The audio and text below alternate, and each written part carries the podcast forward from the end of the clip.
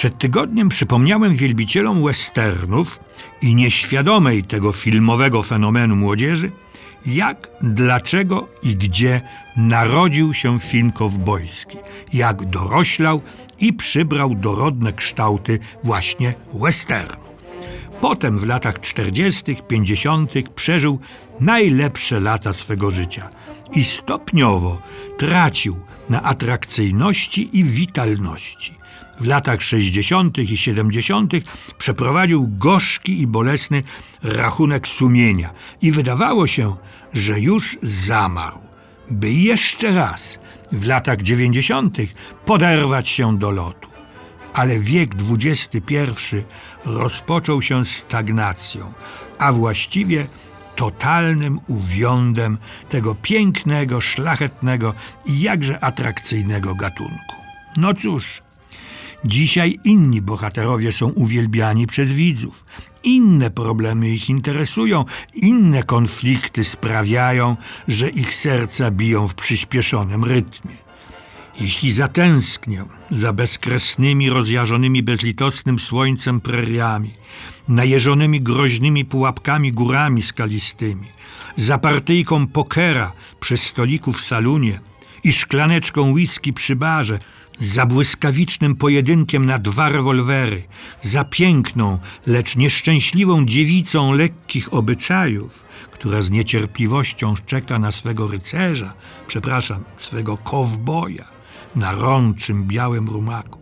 Więc jeśli za tym zatęsknię, nie mam po co chodzić do jarzącego się światłem iście pałacowego multiplexu, czy lśniącego szkłem i aluminium Cinema City. Nawet w świątyniach dziesiątej muzy ze świecą by szukać Toma Mixa, niezwyciężonego Billa, Ringo Kida z dyliżansu, szeryfów, Billa Keina, bandytów, braci Daltonów czy braci Jamesów ze sławnym Jesse Jamesem na czele, niejakiego Johna Holiday'a, znanego jako Doc Holiday, czołowego szulera i rewolwerowca, czy sławnych wodzów Indian, siedzącego byka czy szalonego konia. A gdzie są kobiety dzikiego zachodu? Choćby Belle Star, znana jako Montana Bell.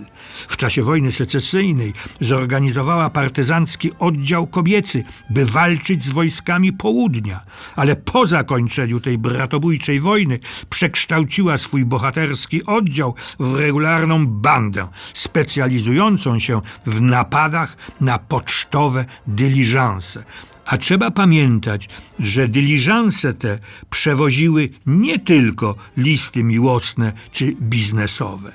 Jej działalność była tak ożywiona i skuteczna, że władze rozpisały za nią listy gończe. Zawodowi, bo i tacy już wtedy działali, łowcy nagród doprowadzili do jej pojmania i osadzenia w więzieniu. Dzielna Bella dała jednak drapaka i nadal uprawiała swoją niecną, nieetyczną działalność. W końcu zginęła w zasadce, zorganizowanej najprawdopodobniej przez jednego z owych łowców nagród, rewolwerowca, który chyba bardziej dbał o swój portfel niż o sprawiedliwość społeczną. I tak mógłbym bez końca. Najpierw film kowbojski, potem western. To studnia bez dna, a jednak wyschła. Nie, żeby zabrakło w niej życiodajnej wody, ale zabrakło tych, którzy chcieliby z tej wody korzystać. Takich rarogów jak ja jest już niewielu. Na szczęście gromadziliśmy przez lata te filmy, bo czuliśmy przez skórę, że kiedyś staną się towarem reglamentowanym. I teraz późnym wieczorem lub ciemną nocą odbywamy niczym spiskowcy wielkiej sprawy tajemne seanse, prawie spirytystyczne. Oglądamy te prehistoryczne taśmy VHS z westernami przegrywanymi na prawie zardzewiałych magnetowidach z archaicznych analogo pierwotnych telewizorów. Czujemy się jak pierwsi widzowie jarmarcznych kin. Nas tak naprawdę nie interesuje jakość techniczna projekcji, co stało się obłędną obsesją dzisiejszych nowoczesnych, ale ten niezwykły, tajemniczy, miniony czas, utrwalony w tych ruchomych obrazkach. Czas wielkiej przygody, wielkich bohaterskich czynów, ale i strasznych podłości. W czasie podboju Dzikiego Zachodu. Żeby to odczuć, zrozumieć, pokochać, trzeba umieć, jak to mówił mistrz Ksawery Dunikowski, wąchać cas, bo trochę seplenił. W historii westernu, także w innych gatunkach filmowych, wiele było przesileń, wzniosłych wzlotów, sromotnych upadków, ale był jeden, nie epizod, ale rozdział, który zaskoczył wszystkich. Otóż powszechnie uważało się, że ten typowo i na wskroś amerykański gatunek przypisany jest wyłącznie Amerykanom.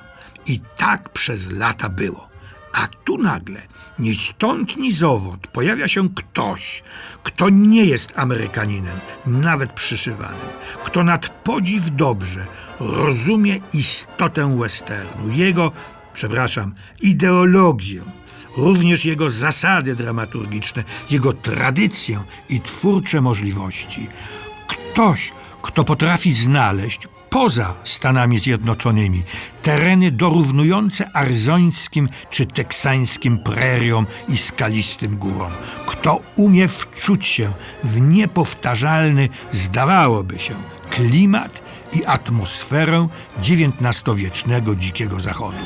Tym kimś był Włoch Sergio Leone, twórca niezwykły i fascynujący, ale o nim opowiem dokładniej za tydzień.